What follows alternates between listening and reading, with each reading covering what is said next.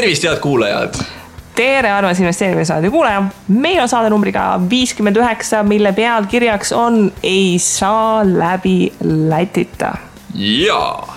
ja räägime sellisest teemast nagu Läti ühisrahastusplatvormide kahe tuhande viieteistkümnenda aasta majandusaasta aruannete kokkuvõtted. nii, on lausa. täiega motiveeriv pealkiri. lausa kolm portaali siis, kellest meil on täna vaja kokkuvõtteid teha ja meil on Mintos, meil on Twino ja meil on Viventor. kui võrrelda nüüd neid Eesti ühisrahastusportaalidega, siis äh, mõnes mõttes on nagu natukene igavam, et äh, Läti ettevõtted on kõik nii lühikese ajalooga, et nad ei ole nagu väga palju jõudnud midagi teha, isegi selle koha pealt, et Mintuse ja Viina puhul me räägime ju veidikene üle aastapikkusest ajaloost ainult ja Viventor on nii värske, et nemad kaks tuhat viisteist tegelikult majandusaasta aruannet veel ei esitanud, sest et kuna nemad ettevõttena on loodud pärast esimest juulit kaks tuhat viisteist, siis tähendab, et neil on esimene majandusaasta aruanne võimalik esitada alles kaks tuhat kuusteist lõpus, ehk siis esimesed poolteist aastat kokku panna aga siiski meie poolt Viventorile pöidlad püsti, sellepärast et nemad jagasid meiega väga avameelselt oma senist jooksvat infot. jaa Kristi oli nendega otseühenduses. räägi, mis Riiast räägiti sulle kuidas mul on hea, ma ei ole kindel, kas minuga räägiti Riiast, äkki minuga räägiti üldse Hispaaniast, sest et äh, Viventor alustas küll nagu väga Läti portaalina, aga nüüd mulle tundub, et nad on sujuvalt sinna Lõuna-Euroopasse minema ulpinud, kuna nad väga Hispaania laenude põhiselt tegutsevad. et Äh, see, et kas ta on enam Läti ühisrahastusportaal, on võib-olla natukene vaieldav, aga no Lätis asutatud nad on. sõidab Läti lipu all siiski. jah, sõidab Läti lipu all siiski. aga põhimõtteliselt meil ongi äh, kaks siis suuremat Mintused Vino ja üks siis selline pisem äh, Viventor, millest rääkida ja põhimõtteliselt, mis kõiki kolme tegelikult ühendab ja mis erineb Eesti portaalidest, on see, et kõik kolm nendest pakuvad tegelikult tagasiostugarantiid vähemalt osaliselt ehk siis see on see müstiline asi, kus sina paned oma raha sisse, mingisugune laen läheb viivisesse, aga nemad ostavad sult selle tagasi teatud tingimustel, näiteks kui on kolmkümmend või kuuskümmend päeva üle läinud sellest maksetähtajast. jah, ja vastutasuks on see potentsiaalne intressilagi natukene väiksem ja eks siis vaatame, neil on nagu kõikidel natukene erinev ärimudel ka, et selle koha pealt siin saab nagu natukene harutada laiali, et mis neil toimub aga alustame siis äh, Mintusest, mis tundub, et äh, on kõige soojemalt eestlaste südamesse jõudnud. ja Mintos siis äh, alustas tegelikult täpselt nagu teised ühisrahastusportaalid sellesama ideega, et nad ise annavad laene välja ja siis rahvas saab finantseerida. aga päris ruttu tuldi selle idee peale, et tegelikult võiks ju teha sellise turuplatsi, kuhu kõik teised võivad oma laene üles riputada ja nemad võtavad sealt ainult natukene mingit tasu.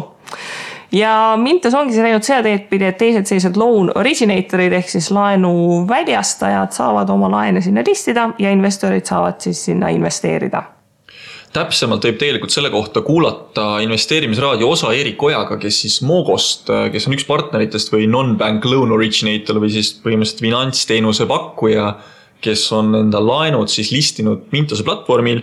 temaga koos me tegime saate ja tegelikult Erik natukene valgustas seda, et kuidas üldse juhtus selline asi, et Mintos nagu alguses, nagu sa ütlesid, oli äh, kas nad vist olid hüpoteeklaenude yeah. pakkujad ja, ja siis nad lihtsalt profileerisid ennast ümber, sellepärast et seal oli palju suurem äh, potentsiaal, kus nad täna on.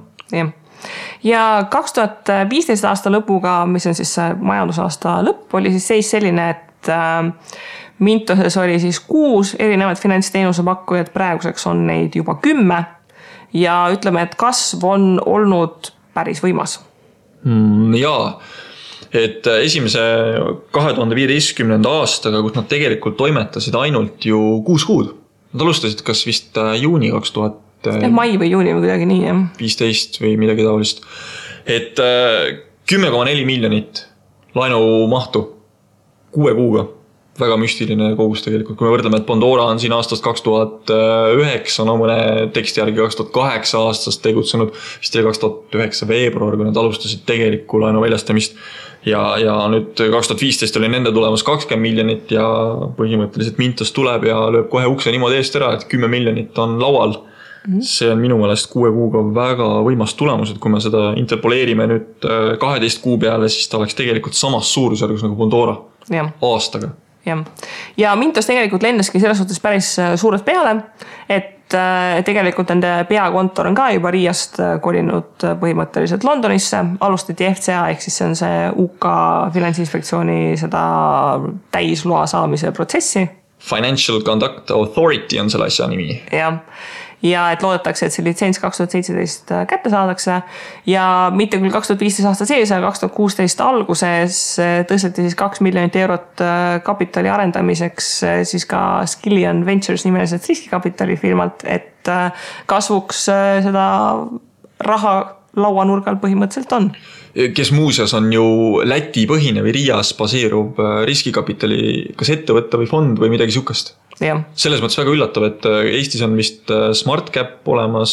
Estban on ka äriinglid. Estban, aga kas sellises mahus keegi nagu on rahastanud meil projekti, et pigem on ikkagi sihuke sada tuhat, kakssada tuhat või? Äh, tõenäoliselt vist jah. et see summa suurus, arvestades nagu, et Läti ettevõte, teist Läti ettevõtet nagu rahastas, on minu meelest müstiline, et Eestis on siin tõepoolest, Bondora on saanud neli koma viis miljonit eurot ja, ja näiteks ka Investi on saanud kuussada tuhat, aga see ei ole tulnud nagu kohalikult kapitalilt, et see on tulnud kuskilt rikkamalt mõlemalt poolelt. jah, ja Mintose puhul, eks põhimõtteliselt äh, tulevikuplaanid on lihtsad ja loogilised kasvatada siis laenu pakkumist, mis tähendab, et võtta üha rohkem originatoreid äh, pardale ja teiselt poolt tuleb ka investoreid juurde võtta, seda pingutust investorite juurde saamiseks on näha ka seda, et Mintos on ka oma affiliate programmi nüüdseks käivitanud. kus sul on samamoodi soovituslink, kus sa saad ka kolme kuu jooksul laenu jäägi kasvult mingi protsent makstakse sulle ja soovitajale välja. et äh, kui vaadata praeguseks, siin me oleme kaks tuhat kuusteist keskel, et Mintosest läheb minu arust äh, eelmine kuu läks juba sinna seitsme miljoni kanti raha välja. et seal ka ikkagist investori raha tuleb muudkui juurde korjata slängis öeldes, see papp liigub korralikult, aga on veel vaja. jah et aga, aga kui sa rääkisid sellest affiliate või siis soovitusprogrammist, siis ma pean ütlema, et Estate Guru soovitusprogramm on palju nagu intuitiivsem kui Mintos oma, sellepärast et äh, punkt üks, ma olen näinud, kuidas Eesti investorid on küsinud Mintose käest, et kuule, et mul peaks olema mingi summa laekunud, aga seda siiamaani ei ole. ja siis, kui sa Facebookis nagu teed kisa siis lõpuks nagu kantakse ära mingi mitu kuud hiljem äh, see raha. ja Mintuse puhul on see, et ah, mul on vaja ka neile arve esitada äh,. on see, et nad testisid kahte erinevat affiliate formaati. point on selles, et tegelikult millega oli probleem, oli see vana affiliate formaat, kus nad maksid mingi teatud summa, kui inimene liitus. ja nüüd nad otsustasid minna selle peale, kus makstakse mahu pealt kui palju see inimene on investeerinud mm. -hmm. ja no ühesõnaga see vana affiliate nagu saadi aru, et tegelikult see ei ole võib-olla nagu kõige mõistlikum lahendus ja siis nad on läinud selle uue peale, mis on nagu noh, sisse integreeritud põhimõtteliselt. et see vana on nagu selline legacy, mis praegu lihtsalt nagu face itakse välja. okei okay,, aga kui sa nii proff oled selles, siis ütle mulle, kus ma saan näha, kui palju mul on näiteks äh, affiliate raha tulnud. kas no,, kas ma näen seda kuskil? hetkel ei saagi. tegelikult Läti must auk noh, Läti mustaga, no jah. no seal ei ole ka uuele affiliate programmil ei ole esimest äh, väljamakse tähtaega ka tulnud tegelikult veel et teoor-, no, teoorias selline rida võiks kuskile tekkida. aga näha on jah, et äh, kasv on äh, võimas ja noh, kui praegu vaadata, kui nad samas tempos lähevad, siis on täiesti reaalne, et enne aasta lõppu ühes kuus kümme milli käib läbi, et why not? Ja, kui me vaatame näiteks nüüd, et nendel on kümme loan originatorit ja jagame selle kümme miljonit kümnega, siis see on nagu ühe loan originator'i kohta üks miljon, et äh, see ei ole nüüd väga palju, aga koos agregeeritult on ta loomulikult väga suur summa. jah, ja noh, kui vaadatagi siin kaks tuhat viisteist äh, lõppu, siis äh, kuidas selle müügitulu ja kahjumi suhtarvuga on see on ähm, selles mõttes jah, väga nukker, et äh, müügitulu oli circa viiskümmend tuhat eurot ja kahjum oli noh, kaks korda suurem. no mitte päris, aga peaaegu, et äh, circa üheksakümmend neli tuhat eurot. ja sellest siis äh, nelikümmend viis tuhat moodustas põhimõtteliselt palgakulu, et kui me arvestame sotsiaalmaksud ja muud asjad ka juurde, siis palgafond oli viiskümmend kuus tuhat eurot, ehk siis nad maksid palkadeks rohkem välja, kui tegelikult raha sisse tuli aga nii palju, kui mina olen asjast aru saanud või, või seda majandusaasta aruannet nagu vaatasin, siis äh, mulle tundus, et äh, viissada tuhat on varasemalt nagu ettevõttesse sisse pumbatud kohe stardiga. ja kui nad siin teevadki mingisugune üheksakümmend neli tuhat euri kahjumit, siis nagu seda runway'd on. no ütleks, et arvestades, et nad suutsid kümme miljonit anda, kaks tuhat viisteist käis sealt läbi, eks ju, siis sellise korraliku kasvu pealt tegelikult see üheksakümmend neli tuhat eurot kahjumit on nagu väga vähe. jaa, seda kindlasti et tegelikult see näitab, et see mudel toimib ikkagi suhteliselt hästi. ja nende puhul on see, et Mintos ise ettevõttena, eks ju, et nende nagu marketingi kulud, eks ju, et noh, nad püüavad investoreid ja nad püüavad nagu loan originator eid, aga nemad ei pea püüdma laenajaid, mis tegelikult tähendab, et noh, neil ei ole seda põhjatut auku, et ma nüüd nagu matan sinna raha, et leida kõik need Gruusia, Poola, mis iganes laenajad nagu üles, vaid selleks on loan originator'id, kes teevad selle kulu. Nemad vastutavad, et tuleks investorite raha peale ja et nagu saaks nende loan originator'iga nagu kontakti. et äh, kui vaadata nagu seda miinust siin, siis ma arvan, et noh, okei okay,, kaks tuhat kuusteist Excel võib ilmselt ka tulla veel miinus, kuna nagu agressiivselt plaanivad kasvada. aga nende puhul see switch, et nüüd hakata nagu kasumlikuks ettevõtteks tegelikult ei, ei ole nagu minu meelest üldse keeruline noh, ma ütlen, et ongi kaks tuhat kuusteist aasta majandusaasta aruanne taaskord nagu Mintose puhul selline põnev asi, mida vaadata, kus nad on nagu siis täisaasta ära teinud ja tegelikult eh, ega neil samamoodi, kui nad kaks tuhat viisteist tulid turule, neil oli vaja see platvorm, neil oli vaja see mudel nagu paika panna, neil olid vaja juriidilised lepingud paika panna. Nad nagu seda front-load isid või laadisid ette neid eh, varasid küllaltki palju, et oleks nagu mille pealt siis lõpuks eh, teenima hakata ja, ja kaks tuhat kuusteist aasta võiks tegelikult see olla, kus me siis näeme, millist vilju või millist kirssi nad on sealt kätte saanud, kas, kas kõrgelt või madalalt mm. -hmm kui nüüd aga võtta see teine suur Twino, eks ju, äh, siis Twino on selles suhtes nagu huvitavas olukorras, et äh, kui Mintos võtab erinevaid loan originatoreid paldale, siis äh, Twino on tegelikult osa siis suuremast Finabay siis korporatsioonist, ema firmast ja Twinol, nagu ma olen aru saanud, siis hakkab toimuma selline switch, et enne ta oli seal nüüd mingi tütar, kes põhimõtteliselt kõikide teiste nende kohalike Finabay nagu esinduste laene listis. et nüüd reorganiseeritakse see korporatsioon selleks, et Twino tõuseb justkui nagu emafirmaks ja siis kõik need loan originatorid on selle ühe korporatsiooni sees tema omad.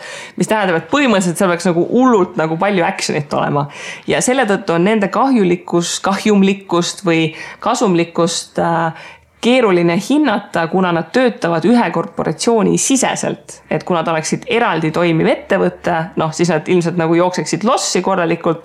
aga siis, kui oli see investeerimisklubi korraldatud paneel seal Vaba Laval, mida me tegime, eks ju, siis Jevgenis ütles ka, et noh, tegelikult me oleme noh, from day one, eks ju, oleme olnud nagu profitable ehk siis raha teeninud, sest et tegelikult emakorporatsiooni mõistes on nad plussis sellest, et nad saavad investorite raha kaasata jaa, kogu see Twino tegevus on selles mõttes väga põnev, et äh, ma kopeerisin meile siia lugemiseks kohe fact sheet'i või, või siis äh, nii-öelda faktilehe, kus siis äh, nad kirjutavad, neil tegelikult ei ole sihukest asja nagu majandusaasta aruanne kuskilt kättesaadav olnud, tähendab, kindlasti on, aga ma lihtsalt ei ole osanud otsida ilmselt. no seal on ka see, et kuna nad on osa sellest kontsernist, eks ju, siis nad ilmselt võivad üldse olla seal üks mingi avatud nagu ühe sektsiooni all, et nad ei pruugigi ju täiesti eraldi listitud ettevõttena nagu seda teha. just, aga kui me vaatame näiteks siis äh, bilanssi, meil on siin numbrid kaks tuhat kolmteist, kaks tuhat neliteist, äh, eelduslikult kaks tuhat viisteist ja ka kaks tuhat kuusteist kohta ja siin jookseb välja tegelikult äh, päris huvitavaid numbreid.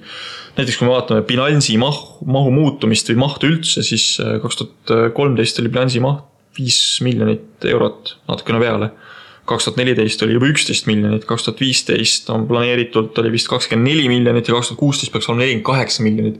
ehk siis nendel on äh, kasv. sada protsenti iga aasta kas väga tugevalt siis pandud tõepoolest investorite peale ja, ja nagu sa ütlesid, et Mintos siin lasi pea seitse miljonit läbi, läbi enda kaadrivärgi siis ega Twino on ju samas äh, mahuklassis. ja Twino tegelikult ka eelmine kuu oli seal üle kuue miljoni tegelikult läks läbi, et äh, asi toimib no,. olgem ausad, äh, mina üldse ei saa aru, mismoodi see Mintos saab seitse miljonit välja lasta, sest kui ma võrdlen näiteks äh, Twinot ja Mintos, siis äh, mul on endal ettevõttel nagu mõlemas konto olemas ja, ja kui peavalu on näiteks sarnase profiiliga laene saada Mintoses eelkõige siis näiteks Green Finance'i lepinguid, et mul raha seisis seal mingi noh, sihuke õrn kakssada eurot, mis mul seal Mintoses praegu on, on ju, et ja, ja sellest pool oli mul siis kontole kogunenud ja ta seisis mingisugune nädal aega või kaks nädalat ja mitte mingit tegevust, ma vahepeal vaatasin oma seadeid üle, et kas ma jälle midagi olen kinni keeranud kuskil, aga ei olnud ja. ja kui me vaatame nüüd näiteks äh, Twinot, siis seal on likviidsus no põhimõtteliselt super, et äh, nii kui sõrmega nipsu lased, nii on kõik, kogu raha investeeritud või siis, kui paned müüki, siis ka väga kiiresti müüb tegelikult ära. aga seal on üks konks ja see konks on see, et kui sa järelturul tahad nagu kaubitseda, siis äh, paraku juurdega mahahindlust sa ei saa arvestada, et sa peadki panema, et kui see kümne eurone tükk on, siis sa müüdki selle kümneka maha. aga vist sul on võimalik ikkagi teenida sealt intressi, et näiteks kui sa oled sellest kümne eurosest tükist äh, kümne protsendiga näiteks viisteist päeva hoidnud, siis sa ikkagi saad. ja see makstakse välja, kui viis, sa ostad. viis sendikest või mis seal tuleb. jah, jah, Dvino ja Mintus, minul ja Tauril on nagu mõlemas tegelikult väike portfell olemas ja siin on jah, nagu see strateegia, eks ju. Tvinos mina alguses panin ka nendesse lühiajalistesse ja siis noh, tegelikult mul nagu mingil hetkel läks nagu lamp põlema, et noh, ilmselgelt ma ei hakka sealt nagu seda raha otseselt nagu välja võtma, siis ma praegu olen jätnud sellise tasakaalu et, et viiskümmend protsenti rahast on nendes ühekuustes, viiskümmend protsenti on nendes pikaajalistes, millel on nagu protsendipunkti võrra nagu kõrgem intress. ja Omintose puhul nagu mul on küll need automaatpakkujad seadistatud, et nad võiksid nendesse lühiajalistesse laenudesse panna, aga praegu ma olen julgelt seitsekümmend viis protsenti oma portfellist pannud Mogo laenudesse, kuna need on kolmeteist poole protsendilise intressiga ja ses suhtes äh, asi toimib Mogo laenudesse saab tuhandeid euroseid laduda täiesti vabalt, et ei ole mahuprobleemi. Mogo on vist Mintusel üks suurematest ka tegelikult, kes siis äh, laene vahendab seal platvormi kaudu, kui me vaatame näiteks äh, Mago, Mano Juniat, siis see on ikka märkimisväärselt väiksem ettevõte kui, kui Mogo, et et meil küll ei ole praegu hetkeseisuga välja toodud neid äh, müügimahtusi või siis läbikäideldavate laenusummade mahtusi, aga ma arvan, et äh, Mogo on äh, vaieldamatult äh, suurim ja võib-olla siis tulevad mingisugused. ma arvan, et need on need noh, samas need hipokrediitid ja need, mis annavad äh, hüpoteeklaene võivad ka olla, et noh, neil on lihtsalt see ühe laenu väärtus on nagu kõvasti suurem, vaata no ma ei tea, siin nii palju, kui mina vaadanud olen, siis see Läti korteri hind on samas klassis kui Muuga auto hind on noh, jah, seda ka, eks ju. no on ju mingisugune viis tuhat ja kohati läheb seal viisteist või kolmteist tuhat, et. no äh, mõni, mõni on seal ikkagist nagu selline üle saja tuhandene laen ka tegelikult. no aga Moogol on ka olnud rekka seitsmekümne tuhandega ju müügis. noh, jah et eh, noh, üldplaanis jah, et see, eks see strateegia on selles suhtes erinev ja ilmselgelt on selge, et see rahanõudlus on suurem pikaajaliste laenude finantseerimiseks, sest et noh, seal see raha kinnihoidmine on nagu intressilt ka, eks ju, natukene kõrgem. aga jah, kui vaadata mõlemat Mintos kui Dvinot, eks ju, et tegelikult kasvutempo on mõlemal muljetavaldav olnud, kui võtta kodulehel see kasvugraafik nagu välja, siis tegelikult on päris ilus ja noh, kui vaadata siis Mintos eh, siin sai just juunikuus eh, täis sellise ilusa tärmini, et nad on investoritele ühe miljoni euro maksnud intressi välja, eks ju, et eh, pole üldse paha tegelikult samas, kui me võrdleme näiteks Bondorat Eesti platvormidest, siis Bondora vist on tänaseks päevaks mingi summa oli neil kaksteist miljonit, aga seda ma nagu ei taha väga uskuda. kas võib olla kaksteist miljonit mm.? kunagi nad rõõmustasid mingi kolme üle, aga kui ma täna midagi scroll isin sealt Pandora lehelt läbi, siis mul jäi nagu mingi mulje. võib-olla ma ajan ka mingisugust umbluud. no, no ütleme selles suhtes, et äh, praeguse tempoga jõuavad lätlased, no ühesõnaga kuu mahtu hetkel nad lasevad kuus läbi circa mõlemad kolm korda rohkem kui Pandora mm. -hmm. et hetkel, kui nad suudavad sellist tempot äh, jälgida, siis tegelikult äh, Mintos suudab aasta lõpuks jõuda ilmselt sinna, et nad on circa seitsekümmend miljonit kumulatiivselt läbi lasknud. ja Dvino puhul, eks sõltub, kui palju see emakorporatsioon turule lükkab, aga nende puhul on ka täiesti reaalne, et nad lõpetavad aasta kuskil seal kuuekümne, kuuekümne viie miljoni nagu piiri peal kumulatiivselt ja täitsa võimalik. ja kui me vaatame nüüd siis äh, laenuportfelli suurust, äh, siis nad eeldavad, et kaks tuhat viisteist aastal oli see kakskümmend viis miljonit, isegi kakskümmend kuus miljonit eurot täitsa korralik summa ja kui nad vaatame nüüd näiteks seda, et kõik ütlevad, et äh, kiirlaenud on äh, selline asi, et äh, kõrge intress ja, ja ongi niimoodi et, et üheksakümmend protsenti laenudest läheb pankrotti, siis tegelikult see olukord päris nii ei ole, et Green Finance'i andmed vist näitavad seda, et nendel läheb hapuks umbes neli protsenti summast. ja kui me vaatame, noh, nendel on loomulikult ka see turu keskmisest madalam tulemus millegi poolest saavutatud, et turu keskmine võib-olla seal kümme protsendi ringis ja, ja siin provisjonid äh, kahe tuhande viieteistkümnendal aastal Twino puhul olid näiteks sihuke viis koma viis miljonit äh, kahekümne viie miljonise portfelli puhul, ehk siis mis ta on, mingisugune kakskümmend protsenti või mm.? no eks Twino puhul on ka see, et ja nagu, nagu noh, noh, Dvino annab ka selles suhtes neid äh, Gruusiasse laene välja, eks ju, Green Finance annab ka nagu Gruusiasse, et äh, eks seal mängib äh, natukene rolli see, et tegemist on nii metsiku laenega selle koha pealt, et ega seal väga palju nüüd ka konkurentsi ei ole ja need julged, kes on läinud, saavad kindlasti nagu sellise premium intressiga anda võib-olla isegi täitsa usaldusväärsetele klientidele laene välja, et noh, siin tuleb ka arvestada sellega, et me võime siin vaadata, et oh issand, et mis need intressimäärad on, eks ju, aga noh, kui me vaatame Eesti majandust või kui me vaatame noh, Hispaania majandust või vaatame Gruusia majandust, eks ju. noh, et tuletame seda meelde, et lääneriigid vaatavad Eestit ka kui jätkuvalt majanduslikus mõistes arengumaad, vaadates, mis on meie keskmised intressimäärad. et äh, on, on ka meist nagu hullemat seltskonda. ja, aga noh, kui me nüüd tuleme siia Dvina juurde tagasi, eks ju, siis äh, nad on tegelikult päris korralik, vähemalt see korporatsioon, kus nad on sees, on päris korralikku kasumit teeninud, et äh, kaks tuhat kolmteist aastal oli see küll seitsesada kaheksakümmend kaks tuhat eurot, mis ei ole küll märkimisväärne, aga näiteks kaks tuhat neliteist oli kolm koma kolm miljonit ja kaks tuhat viisteist planeeritult juba üheksa miljonit, et varsti tekib küsimus, et miks nad üldse enam investoritelt raha kaasavad, kui neil on rahad, summad nii suured sees, et et aga võib-olla siis omakapital on tõepoolest see kõige kallim kapital ja lihtsam on sisse laenata odava raha eest. jah, miks mitte aga siis äh, kolmas, kõige väiksem lätlane on siis äh, Viventor, kes tegelikult on jah, nii värskelt äh, alustanud, et neil pole olnud majandusaasta aruannet esitada ja siis ma küsisin nende käest otse, et tahaks natukene mingeid numbreid. et noh, eks neil jooksvad andmed on olemas, aga sellist majandusaruande põhja ei ole. ja mis sealt tegelikult tuli välja, on see, et neil on hetkel ehk siis praeguse seisuga neli full-time töötajat ja muud asjad nad outsource ivad. ja praeguseks hetkeks on nad siis äh, miinuses circa seitsekümmend tuhat euri, mis on praeguseks hetkeks, et kaks tuhat kuusteist keskel, et ta ei osanud mulle seda öelda, et mis on nagu kaks tuhat viisteist lõpuseisuga mm. -hmm. aga noh, eks ta seal oli siis ilmselt mingi paarikümne tuhande peal. et äh, neil on tegemist ikkagi suhteliselt agressiivse kasvufaasiga hetkel, et äh, praeguse plaani järgi, et see loss circa kaksteist kuud ikka veel kasvab mõnusalt ja et visioon oli, et kaks tuhat seitseteist lõpuks võiks nagu see kasumlikkuse piir olla kätte saadud. ja nemad tegutsevad nii, et äh, riskikapitali ei ole lisatud, mis tähendab, et seal on äh, oma raha asutajatel all. aga kui suure potentsiaaliga nad võivad lisada seda? kas nendel on nagu raha vaja, kas nad plaanivad raha kaasata, seda sa ei uurinud, küsinud? Äh, kahjuks ma seda infot ei saanud jah, mis nende bilansi maht on, et äh, ma küsisin ka, et mis on nagu tuleviku nagu plaanid, siis äh, Toms ütles mulle, et äh, tasub oodata, mis tähendab, et ilmselt nagu midagi lähiajal võib-olla teatatakse. aga neil on tegelikult äh, mingil määral samamoodi nagu Vintuse puhul visioon, et nad tahavad tegelikult erinevaid originator eid nagu haarata. ja kuna nemad praegu on nende laenupakkujad, kelle laene nad listivad, on meil siin äh, sellisel metsikul maal nagu Hispaania tegutsevad, siis oleks täiesti nagu reaalne, et nemad hakkaksidki võib-olla sealt Lõuna-Euroopast pakkuma midagi. et äh, hetkel nagu mul tiirleb seal mingi väike summa, sada viiskümmend euri, mis iseenesest ringiratast nagu käib. et noh, nad nagu meeletut mingit mahukasvu ei ole nagu teinud, aga asi vaikselt toimib, arendavad oma IT-süsteemi ja nemad ka tundub, et samamoodi investori raha kaasamine on äh, teemaks, et nad on ka affiliate'i hetkel teevad, beeta testivad just investorite toomise koha pealt, et eks seal on seesama koht, et selleks, et kasvada, sul on vaja, et investorite raha seisaks nagu kontol.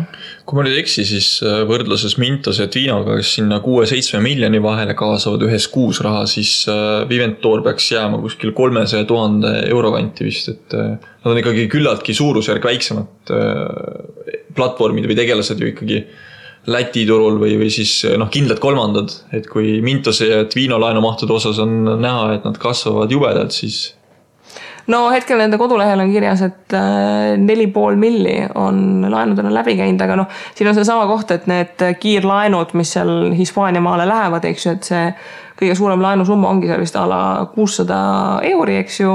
et äh, noh, ja seal on seesama koht, et osad on kümne protsendiga, osad kaheteist protsendiga ja need kinnisvara tagatisega laenud on seal kuue-seitsme protsendiga.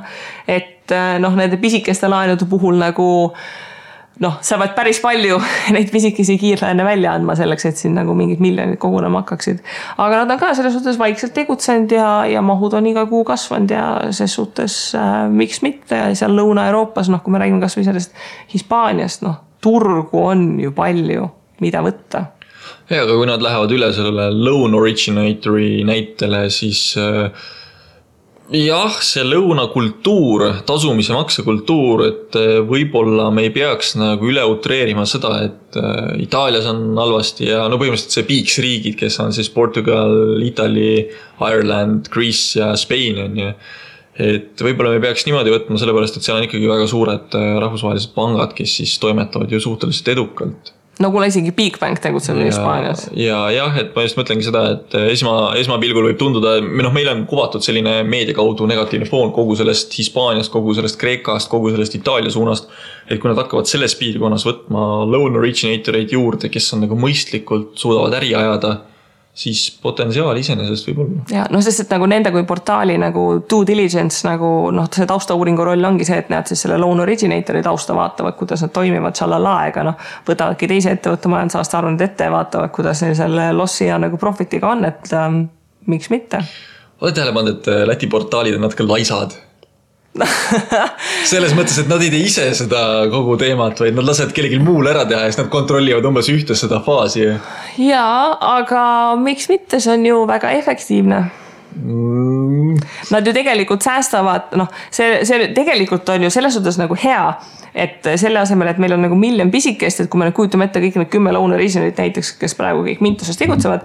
selle asemel, et nemad igaüks hakkaksid nagu siin leiutama jalgratast ja ehitama oma ühisrahastusportaali ja sinna raha võtma. Neil on olemas marketplace, kuhu asjad kokku panna tegelikult minu meelest see on nagu väga hea lahendus ka selle koha pealt, et noh investorile annab see palju lihtsama võimaluse hajutada, eks ju, paned nagu Mintosesse raha sisse, aga jagad erinevate originator ite vahel, et noh. kui ma vaatan enda portfelli ka, eks ju, noh, mul on seal äh, Crowd Estate, eks ju, Bondora, oma raha, Mintost, Vino, eks ju, noh. see on kohe, me räägime nagu viiest erinevast laenuportaalist, eks ju, siis me räägime Crowd Estate, mis on seal noh ühisrahast-, selle kinnisvara ühisrahastuse poolelt.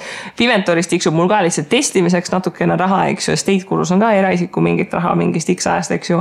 Monisend on ka, kui ma alustasin kunagi eraisikuna, eks ju, et noh, juba see, et tegelikult mul on juba kaheksa portaali, kuhu nagu sisse logida, et kontrollida mingeid asju, no tegelikult see ei ole nagu väga hea lahendus, et mulle ka nagu selline tsentraliseeritus tegelikult nagu meeldib. ja ma just äh, tegelikult tõmbasin jälle oma mõttesae korra käima, et äh, kunagi paar aastat tagasi äh, Transferfasti Erkiga käisime Bondoras tegelikult äh, uurimas ühte nii-öelda potentsiaalset ärivõimalust ja see oli siis see, et äh, kõik erinevad ühisrahastusplatvormid nagu üheks, ühte kohta kokku tuua ja pakkuda sellist nagu wealth management'i programmi või lähenemist, kus sul ongi a la kõik heaks kiidetud ühisrahastusplatvormid, sa saad nendega näiteks üle API otseühenduse ja kõik kuvatakse sulle nagu ühe portfellina ühes keskkonnas, et sinul ongi vaja sisse logida kuskile ma ei tea, socialbanking.com ja ongi, kus kõik on juba ühendatud.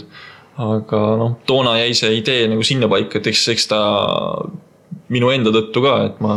no eks nagu ma olen aru saanud, siis seal oleks see front-loading juriidika ja kõigi selle ühildumise koha pealt oleks nagu päris, päris suur. ja, aga see, kui see toode lõpuks valmis saab, see võiks olla nagu siga kõva ma ikkagist, ma tean, et nüüd. ei, ma tean, et mitmetele inimestele, just ka mitmetele ühisrahastusportaalidega seotud inimestele see idee üldse ei meeldi. aga mina ikkagist tahaksin, et meil tuleks ühisrahastusse investeeriv fond um ja ma tean, et see ei meeldi, sest et inimesed on mingi, et jaa, et sa pead ise oma investeeringuid juhtima ja šalalalala. aga kui keegi teeks mingi toreda fondi, mingi ilusa passiivse jaotusega nii et sa ei pea ise nii palju nikerdama, siis äh, ma arvan, et see oleks väga okei toode. peame minema etalon varahalduse Tõnn ja Mikk Talpsepa jutule, kes siis selgitavad, et kuidas sellise fondi loomine käib. ja siis me saame teeme... aru, et see ei ole üldse mõistlik mõte et siis teeme ise ära. siis teeme ise ära, et äh, aga jaa, äh, üldplaanis on väga nagu äge, et kui me räägime mingi kaks aastat tagasi, eks ju, kui ühisrahasportaali oli väga vähe, siis praegu, et me saame rääkida sellest, et jee, meil on nagu mitu erinevat Läti portaali, mille puhul me saame valida, mis teevad siin äh, kamba peale aasta lõpuks äh, need kolm Läti, noh, niivõrd-kuivõrd Läti nad jätkuvalt on, teevad, ma arvan, et detsembrikuus juba circa viisteist kuni kakskümmend miljonit äh, kuus lasevad läbi, siis väga äge ju. jah, lipulaeva staatus on eesti keelt paraku ära libisenud Läti kätte. jah et aga tegelikult on tagant tulemast ka mõnes mõttes Leedu. Leedu ettevõtete kohta meie kokkuvõtet äh, paraku sel aastal ei tee, sellepärast et Leedu on meie jaoks mõni kilomeeter liiga kaugel. me ei tea, kust saada neid infot ja tegelikult mitte ei ole küsimus mitte sellest, kust saada infot, vaid äh, Leedu seadusandlus on lihtsalt nii jäik, et äh, kuidas seal üldse see jagamismajandus ja kuidas see ühisrahastus nagu tööle läheb, seda on küll põnev vaadata, aga täna veel on natukene küsimärgi kohti. ja, aga Leedus käivitatakse, mul on ka lähiajal tuli üks meil, kuidas jälle Leedus käivitati ühte nagu portaali, et äh, peaks tegelikult ette võtma uurima, et mida seal ka tehakse, et noh, üks Baltikum me oleme, et ega see Leedu nüüd nii kaugel ka ei ole nojah. nojah, aga ja nüüd, kui Eesti puhul oli see väga lihtne selles suhtes, et sa läksid ettevõtja portaali ja sealt sa saad kahe euro eest need majandusaasta aruanded kätte, siis Mintose puhul saab kätte nende kodulehed mm. -hmm. siis Twina puhul saab selle fact sheet'i ja siis on noh, võimalus seda kogu korporatsiooni, seda majandusaasta aruannet kätte saada. ja Viventori puhul ootame aastat kaks tuhat kuusteist, kui tuleb siis majandusaasta aruanne. tõepoolest jah, aga loodame, et lätlastel läheb äh, sama hästi edasi ja et eestlased jõuavad ka äkki järgi. no patriotism ikkagi väikselt tisu niimoodi sees, et äh, Eesti portaalid, kuulake nüüd seda, mis lätlased teevad ja, ja lähme teeme kaks tuhat kuusteist aasta kõvema tulemuse. jah, no ma kardan, et see vist ei õnnestu.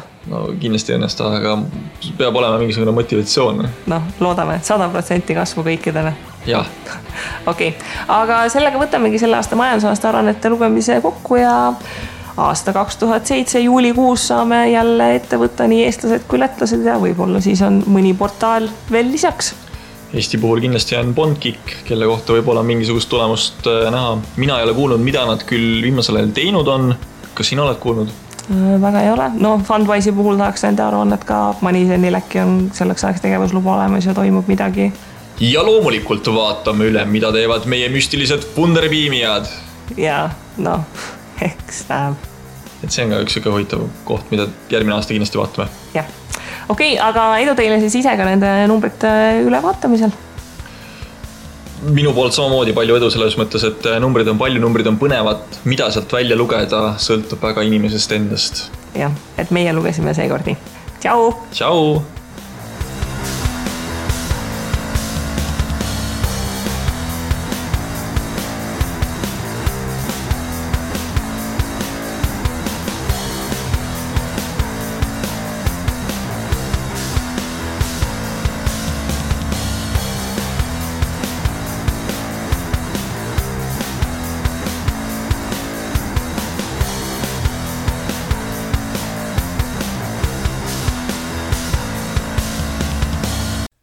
Investeerimisraadios kuuldud tuleb käsitleda kui meelelahutusväärtusega informatsiooni. me ei jaga investeerimisega maksunõu ning kuigi püüame edasi anda võimalikult täpset teavet, siis igasugune investeerimisrisk jääb investori enda kanda. ükski investeerimisraadios nimetatud tehing ei kätke endast soovitust antud vara osta või müüa